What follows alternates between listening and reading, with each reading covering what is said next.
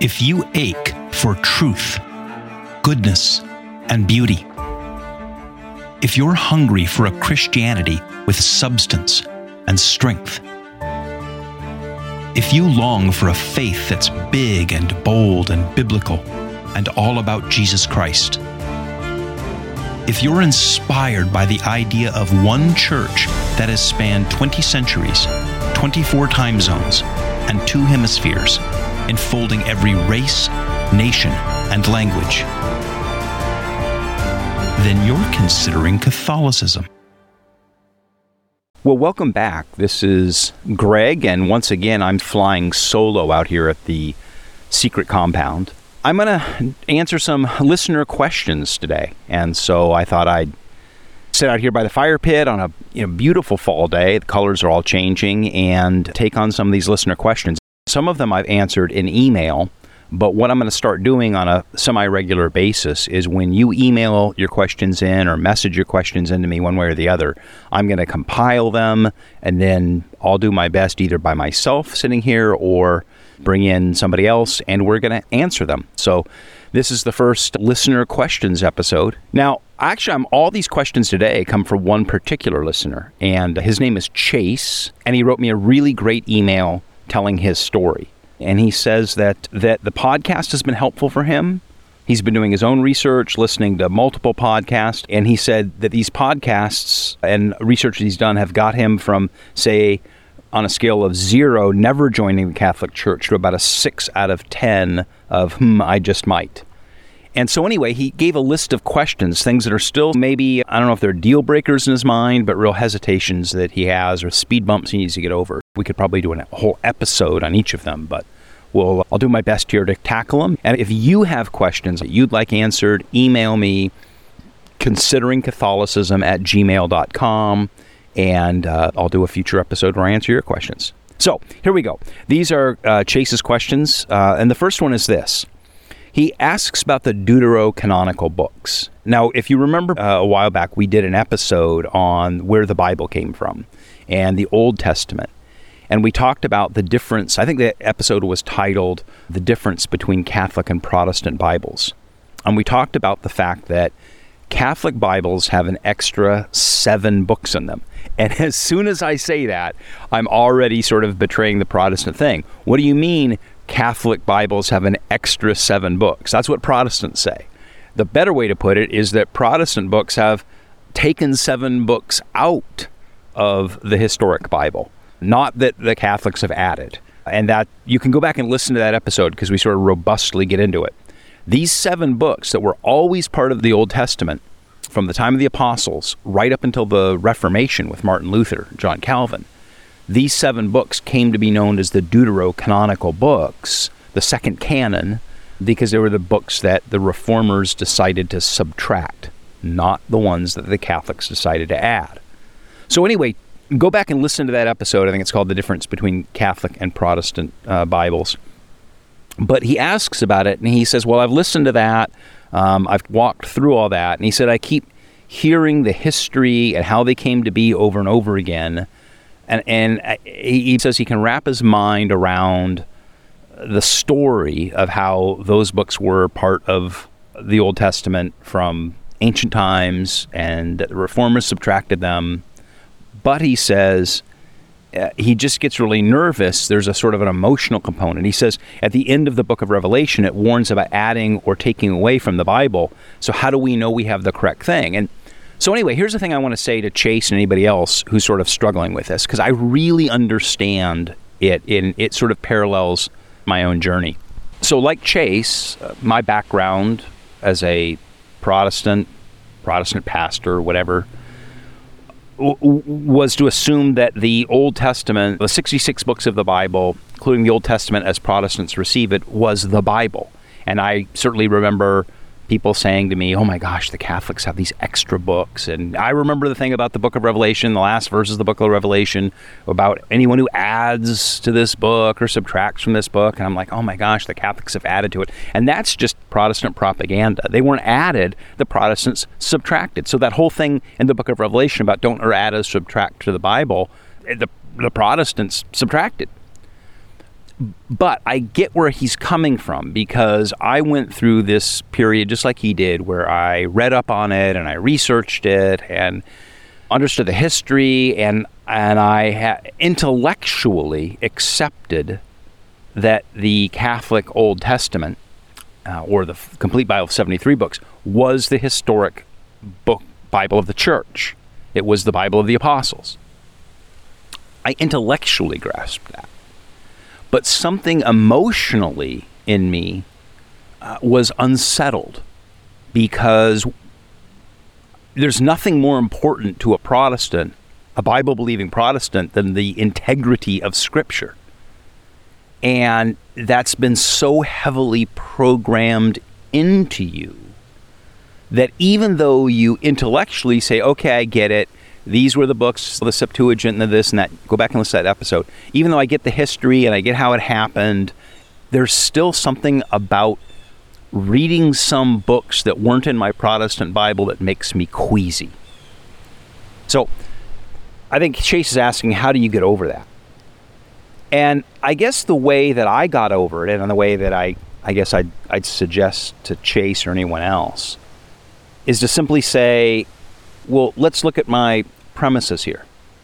Why do I have this programming for the 66 books of the Protestant Bible?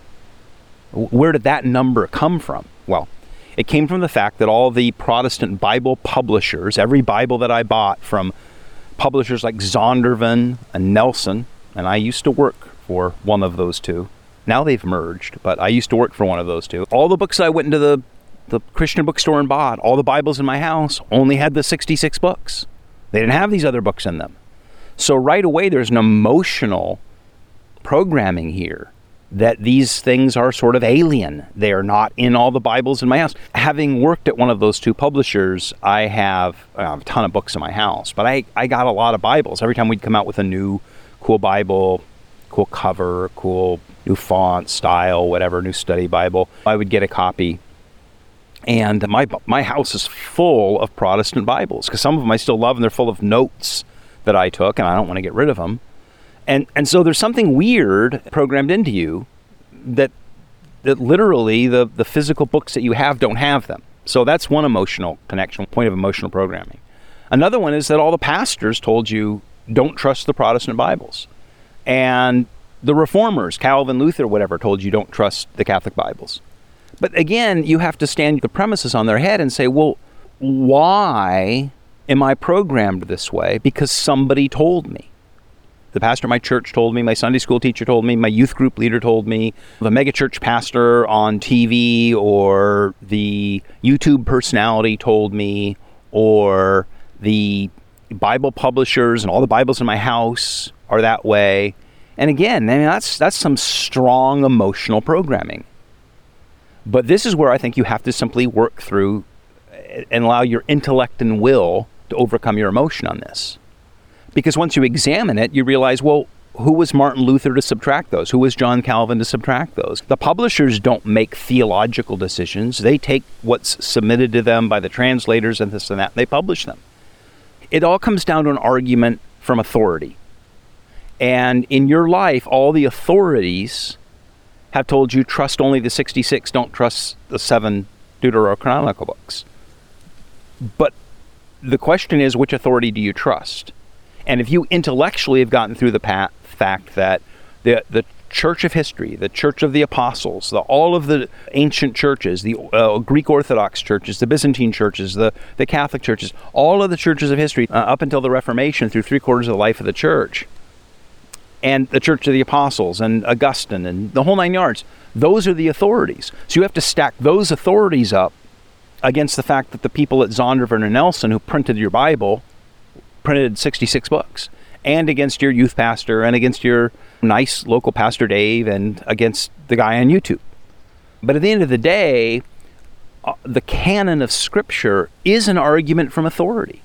And I think that's the important thing is that the argument from authority has to rest on something. This really goes back to the issue between Protestantism and Catholicism in a big way. Who has the authority to determine the canon of Scripture?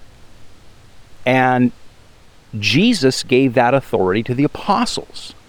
in the Great Commission go into all nations and make disciples, baptizing them in the name of the Father, Son, Holy Spirit, and teaching them to obey everything I have commanded. And those apostles were given that apostolic authority to bind and loose, to teach the word of God, to build the church. And the church of the apostles and their successors accepted all of the Old Testament books. And once you sort of intellectually get to that point and you realize that, you have to stack up that authority versus the authority of Luther and Calvin and Pastor Dave and the people at Zondervan and Nelson who printed it. And so I think this is one of those cases where our emotions and our emotional programming can be very strong, but this is why God gave us an intellect and a will. And at the end of the day, this comes down to exactly an argument of authority and which authority you trust. And you're going to have to make a decision. In my case, I decided to trust the Church of History. I decided to trust the, the authority of the ancient canon. And, and even if it gave me the heebie jeebies at first, I remember the first, some of the Deuterocanonical books that I read when I was in the process of converting, I was really curious about the, the, the, the Maccabees. So I read 1st and 2nd Maccabees, and exciting book. And I was like, it felt like I was reading like forbidden literature. And it sort of felt a little weird. I hadn't quite converted yet, but I was in the process of converting. I was like, oh, I'm reading this sort of forbidden book. Um, but I realized that was just emotional prejudice. That's what it is, prejudice and and then my intellect and will i had to be a grown up and decide which authority i trusted.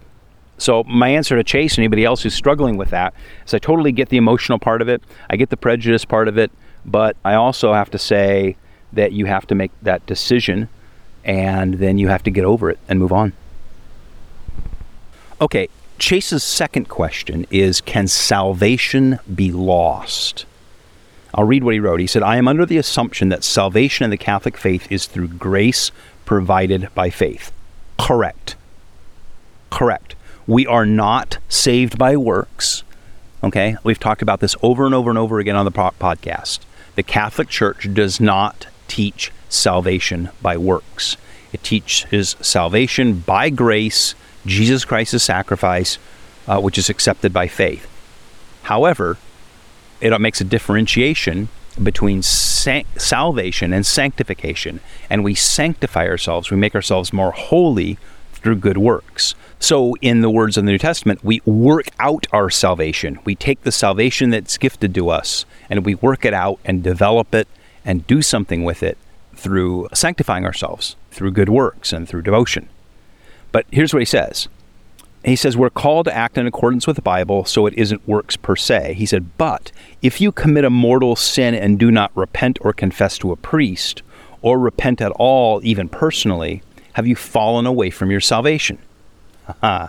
so, okay, let me tackle this a couple ways. It depends on what flavor of Protestant you were. I came out of the Calvinist branch, and the famous five points of Calvinism, TULIP, T U L I P the P stands for perseverance of the saints, which is uh, Calvinism's or Reformed theology's notion that once saved, always saved.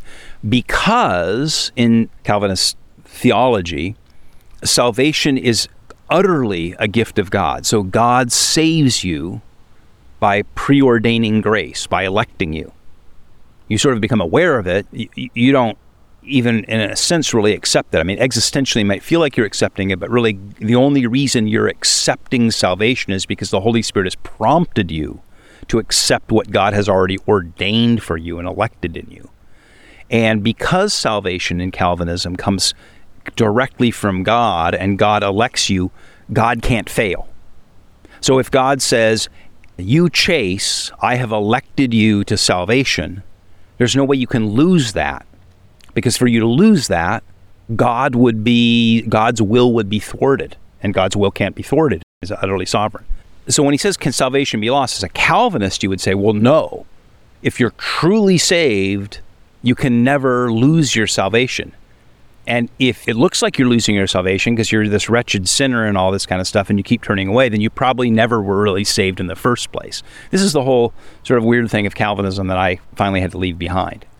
But his question is now, other Protestants, other flavors of Protestantism, do not believe in the perseverance of the saints and believe in free will and that someone can choose salvation and also reject salvation. So, which is it with Catholicism? Well, Catholicism says that our salvation is a gift, but we can abuse the gift and we can walk away from it. So, if I give you a car, right? You need a car because you don't have one or whatever, and I decide out of uh, goodness and kindness and generosity or whatever to gift you with a car, and I hand it to you and I hand you the registration and the keys and I go, here's your car, right? Free gift. You didn't do anything to earn it at all. Now, the works part is you go, okay, I assume you're going to take care of it, right? You're going to maintain it. You're not going to let it fall apart. And you're not going to abandon it. You're not going to go leave it in a parking lot somewhere and walk away. And if you do turn away from that gift, that's your free will. I mean, the car is not anything that you earned taking care of the car, maintaining the car, that's sort of the good works that takes the gift that we've been given and makes the most of it. In fact, you really want to uh, follow that analogy. You'd say, I gift you with a car, and you use the car to go get a job, start a business, delivering something, driving Uber or whatever. You sort of take the gift and make it productive and grow it mean, that's the parable of the talents. You do something with that gift. Those are sort of us taking the gift of God and salvation and developing it through good works, okay? But you can also choose to just walk away from the car, leave it in some parking lot and or something on the side of the road and just abandon it, neglect it. And in so doing, right, you in a sense are walking away from that gift. So in Catholicism, really, it isn't salvation by works, it's a gift of grace, but then you have the freedom of will to do with that gift as you would. Okay, so that brings me to Chase's then specific question about what if you commit a mortal sin and don't confess it? And, and, I think that that's a really good question, but it's a little bit different than the question of are we saved by faith? And I see how he conflates those two. Right? So the question of mortal versus venial sin and confession and we've done some episodes about confession and reconciliation. This is the sacrament of reconciliation, sometimes called confession, but technically, confession is what I do in the sacrament, right? It is me going in and confessing. The actual sacrament is the priest in the person of Christ reconciling me to God, absolving me of the sin. That's where the actual sacrament occurs. The confession is is the precursor to that. That's what I do. So the, question then, I think, is sort of second half of this question about mortal sin is if I have been saved and then I commit mortal sins, but I don't confess them and receive reconciliation, have I lost my salvation? And the answer would be, well, sort of yes. So mortal sin is that which separates us from God. And we'll have to do another episode or something about the difference between mortal and venial sin. Mortal sin assumes it is a grave matter that separates us from God, that's done, you do it consciously, you make a choice to do it. You know it's the wrong thing, you know it's a grave matter, and you consciously t- choose to turn away from God, to abandon your obedience and faith in God. Okay? That's different than a venial sin where I sort of, out of habit, sort of stumble. Okay? I'm driving home from work and I am listening to something on, on the radio or something and I drive over the speed limit. Okay? Because I'm not paying attention. I didn't consciously say, "Hey God, I'm going to just thwart your laws and thwart the laws of man to be to spit in your eye." That's not what that is. That's just me being sort of lazy and stupid and driving over the speed limit. And you can imagine other ways in your life in which you're lazy and stupid. And those venial sins, we end up according to Catholicism, those are things that we end up sort of working out in purgatory and purgation. The fact that we have back to the car analogy again that we sort of haven't maintained the car. We haven't maintained the gift of salvation, and we have all these habitual sort of stumblings and habitual failings in our lives that need to be worked out. But mortal sin is something very different. And Catholicism, which is a sacramental religion, and, and, and the confession to a priest is based on Christ saying to Peter, You're Peter upon the rock, and, and I give you the power, the keys of the kingdom that what you bind on earth will be bound in heaven and what you loose on earth will be loosed in heaven. It is the power to f- forgive sin on earth. So the priest acts in persona Christi, means in the person of Christ. When you go into the confessional, the priest stands there as a proxy for Jesus himself. Based on that passage that says through Peter, and then, of course, Peter gives that, that office, that capacity down through the ages to the bishops and priests to exercise that power to bind and loose.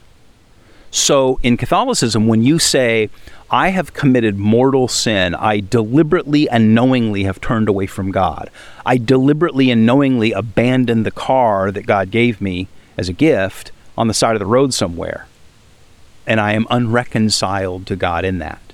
Because the way that we become reconciled is through the church and through the church's power to bind and loose.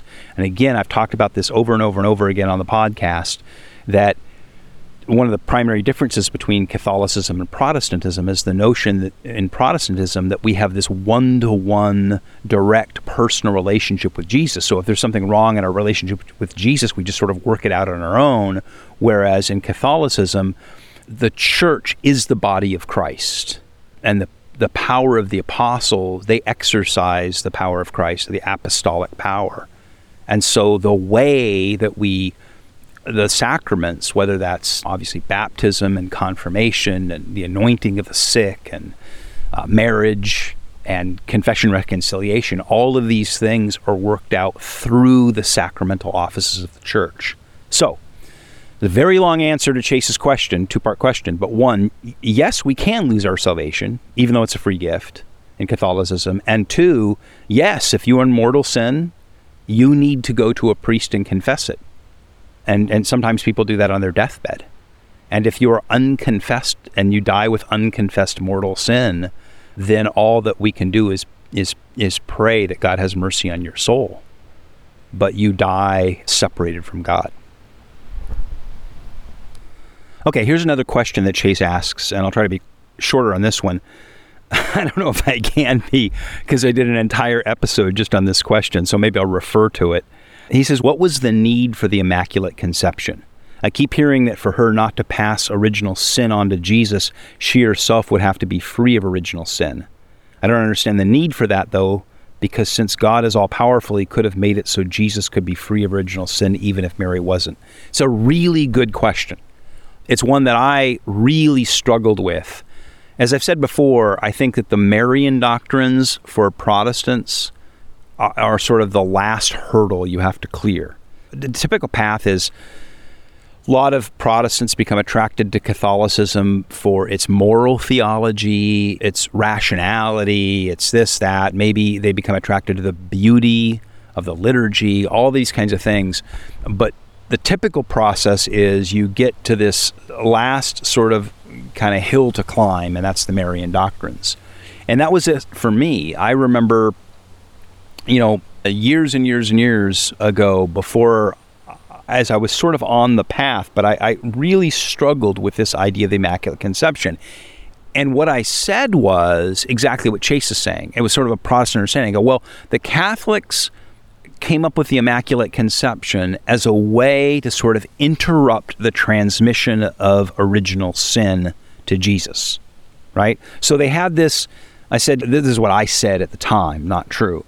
But the thinking was that I had, a lot of Protestants had, was, was like, okay, they're, they're faced with this sort of problem. They want Jesus to be born fully sinless. Okay, he doesn't inherit sin from Joseph because he was conceived by the Holy Spirit in Mary, but didn't he inherit original sin from Mary?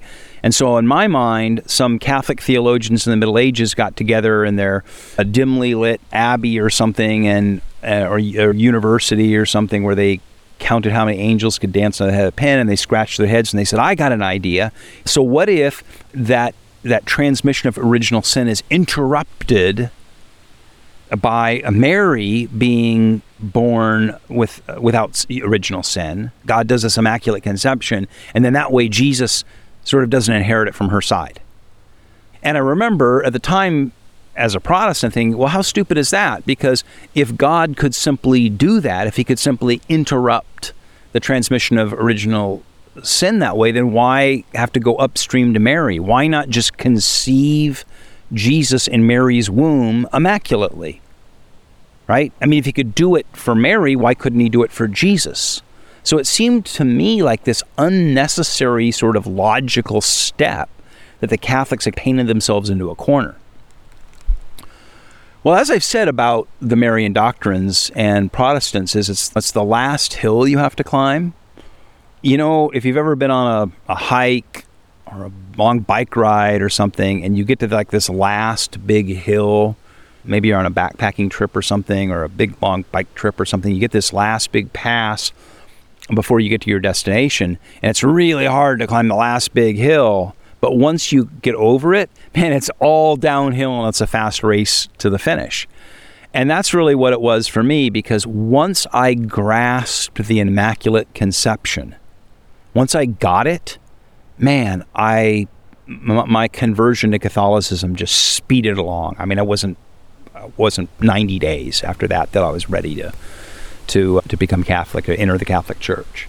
All the sort of pieces snapped into place for me. So let me try to explain this. And I, I explained this in an episode of the podcast. If you go back and search in the episodes to episode 35, episode 35, a Protestant asks about the Virgin Mary.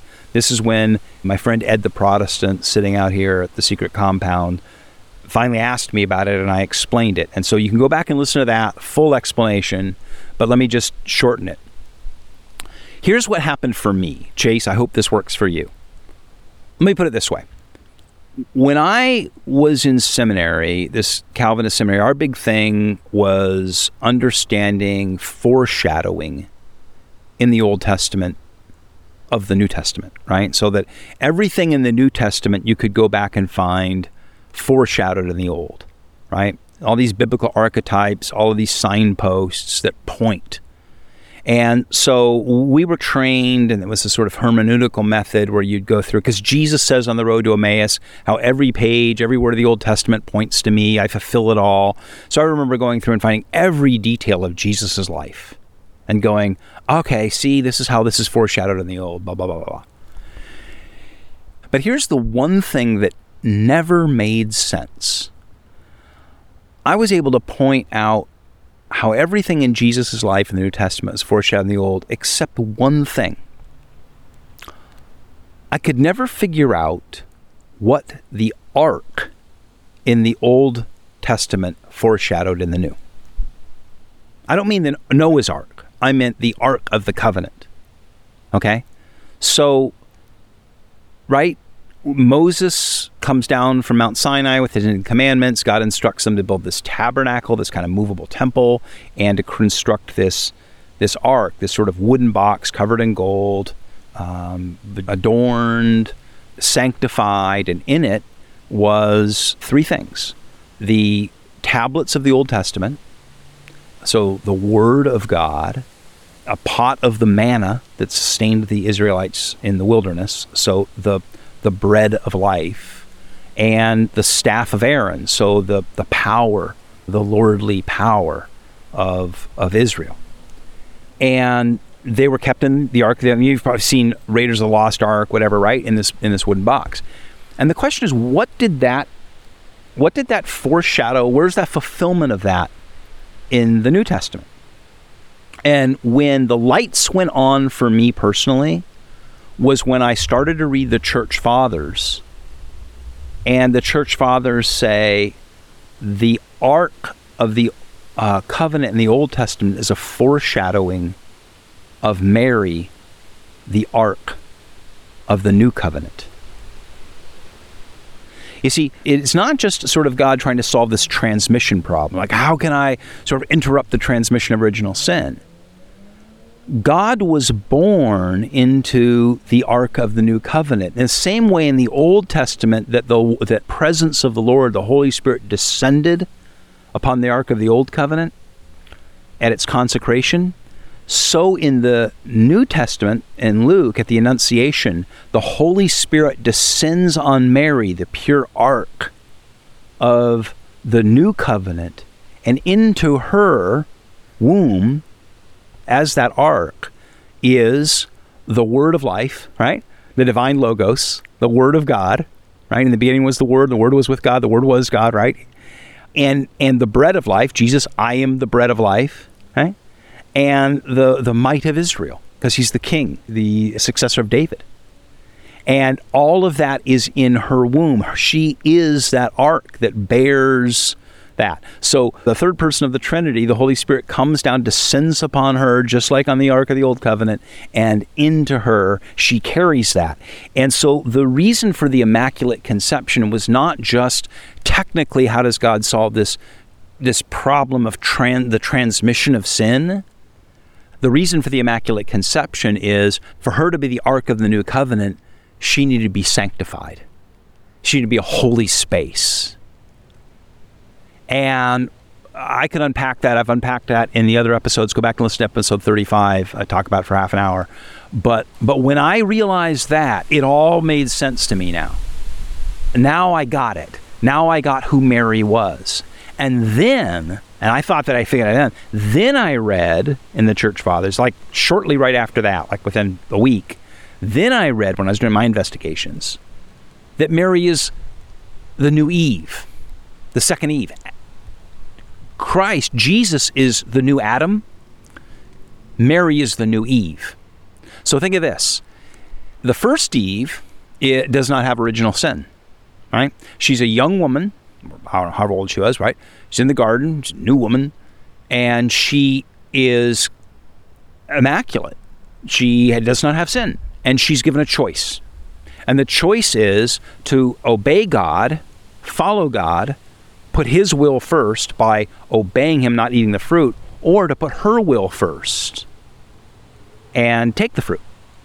And the first Eve fails that test. So that brings sin into the world.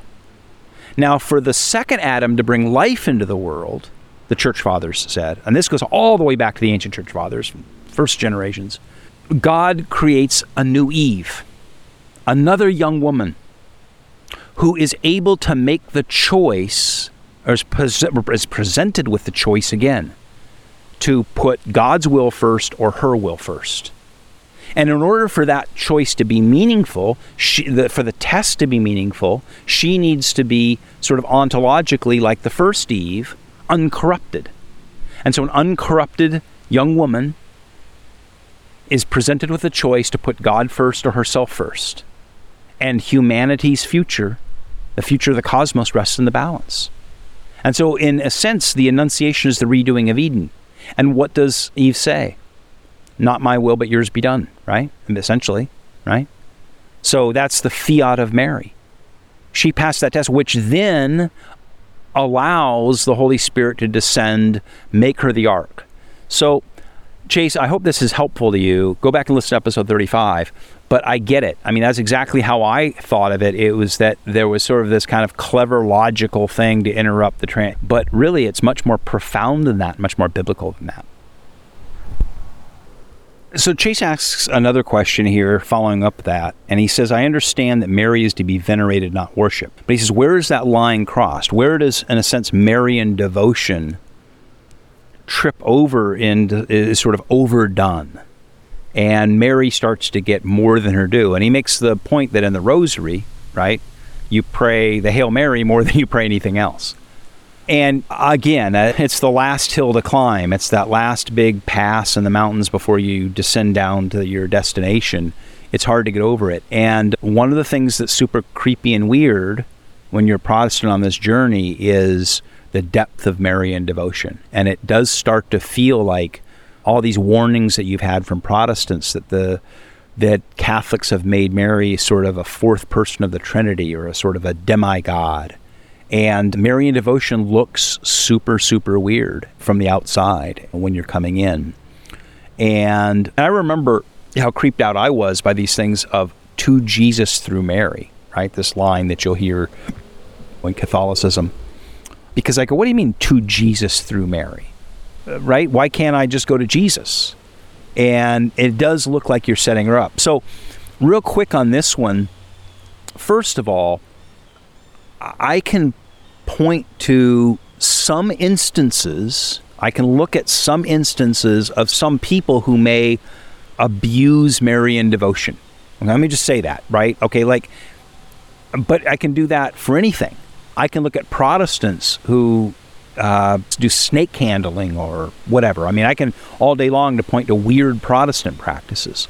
So the fact that Protestants can point to some particular instance of somebody abusing Marian devotion, we can play that game all day long. I can point to, again, charismatic Protestants laughing in the spirit and dancing and handling snakes. All day long, we can point to abuses. The, the question is, what does the church teach and what does the church authorize? And I think the key to understanding Marian devotion, I did, I've done multiple episodes about the Hail Mary prayer and the Rosary. So go back and listen to those because the the Hail Mary prayer is Christocentric. It it mentions Mary as a means of focusing on Jesus. And really that's the way to understand that to Jesus through Mary as well. Because Mary as the Ark of the New Covenant, as the agent of the incarnation, the only reason that we have Christ is because she is the second Eve, allowed the incarnation to come through. And so she deserves honor for that, but she becomes a model of discipleship for us. So when we talk about to Jesus through Mary, one of the ways to think about that is that Mary is the most perfect disciple of Jesus. And see, for Protestants, you go, what do I mean? It's like Paul. Paul is the perfect disciple because he wrote all the letters of the New Testament he was a missionary and whatever. You go, no, there was never a more perfect disciple than Mary, right? She, through her fiat, brought him into this world. Her blood ran through his veins. As Jesus was lashed by the Romans and as he bled out on that cross, her DNA was in that blood she was profoundly connected to him and she followed him. She was his first follower. She was with him at the end when all the other apostles abandoned, except John. Mary was there at the cross. She was with him from the beginning of his conception to the end, and her devotion to him was always perfect. And so, one of the ways to understand that is that to Jesus through Mary and the and, and, and, and the depth of Marian devotion is that we all want to be like Mary. If you want to know what a perfect disciple of Jesus looks like, don't look at Paul. Don't even look at Peter. Be like Mary. Okay, here's another question Chase asks. He says, You had an episode called How Catholic Can I Be Without Being Catholic? Um, remember that episode? Ed the Protestant asked that question. Uh, we were sitting out here by the fire pit, and he said, "Like I've I've I've come to accept so many aspects of Catholicism, but I'm not ready to sort of enter the church." And so I wanted he wanted to know, can I adopt 70% of Catholicism and still be a Protestant? But Chase says, "Well, I want to think about that in, in the inverse." He says, "How?" many Catholic views do I have to ex- accept? What's the minimum that I have to accept to be Catholic? Can I reject any of them? So Ed was saying, if I accept 70% of Catholic doctrines, can I do that and still be a Protestant? Chase is saying, if I only accept 70% of Catholic doctrines, can I be considered a Catholic if I still hold back on some? It's a good question. And I thought a lot about it. It's, it's almost impossible to answer. So here's my best shot at it, Chase. When you go through confirmation, so suppose you go through this OCIA or RCIA class and you get to uh, your confirmation at the Easter Vigil, they will ask you, do you hold to the teachings or do you accept the teachings of the Catholic Church? And you say, well, which ones and how many do I? I mean, most of them. Look, if I hand you the Catechism of the Catholic Church, the book of the Catechism, I go, this is, according to St. John Paul II, authorized it, this is a sure compendium, a sure summary of the teaching of the Catholic Church, dogmatic and doctrinal teaching. So if you say, what does the Catholic Church teach? I hand you that. Now the question would be like, well, what if in that entire catechism I'm like good with 98% of it, but there's 2% I'm not good with? Like there's a few paragraphs in there that I'm not so sure. Of. And at some point, right, you'd have to say, well, and and St. John Newman talked about this about the issue between doubt and rejection.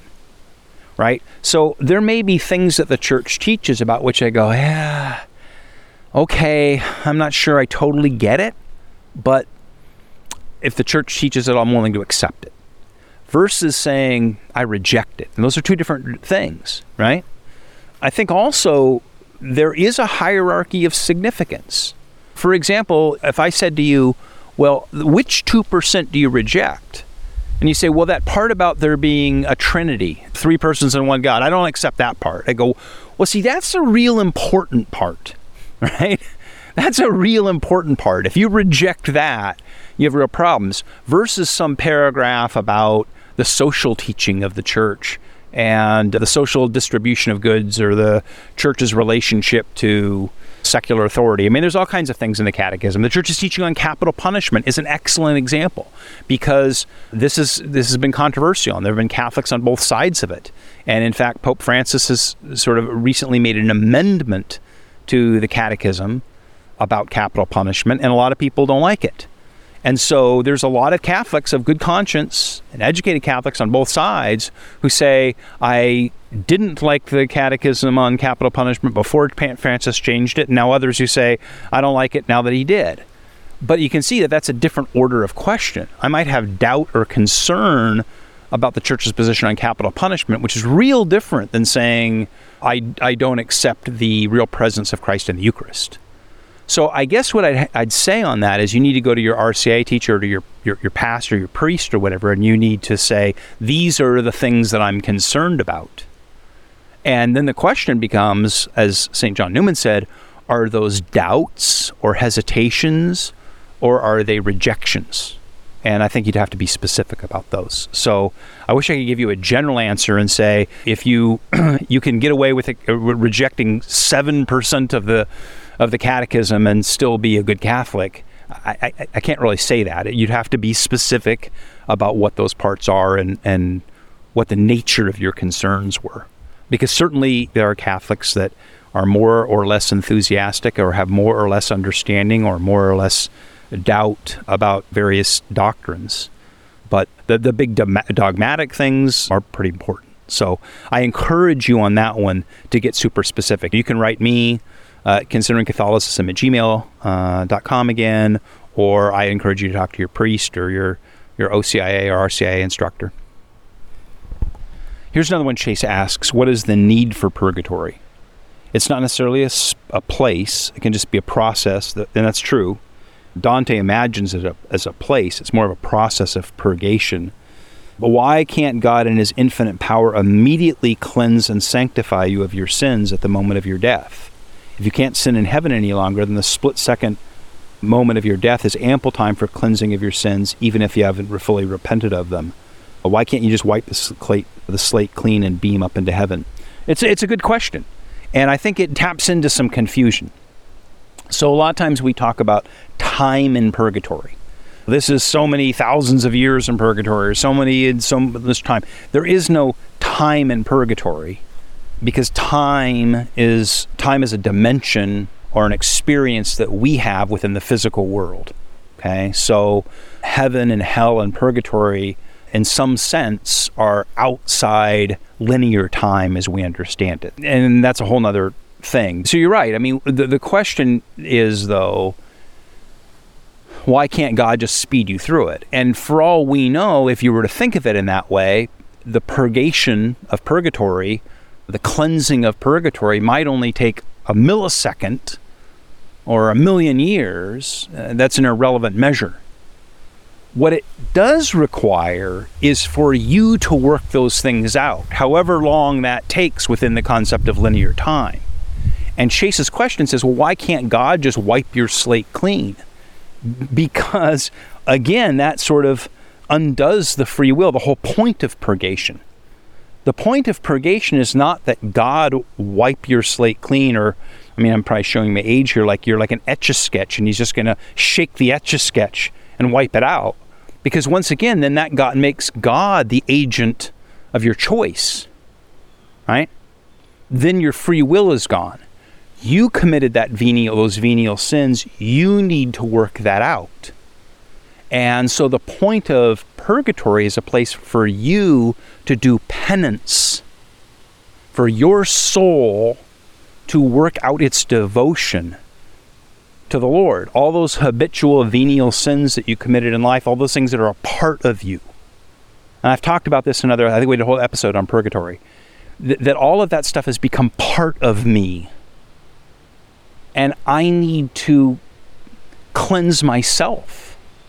That's what happens in purgation. It's not that God cleanses me, it's just a space where I do penance. The penance I didn't do, the work I didn't do in this life to make myself ready for the next.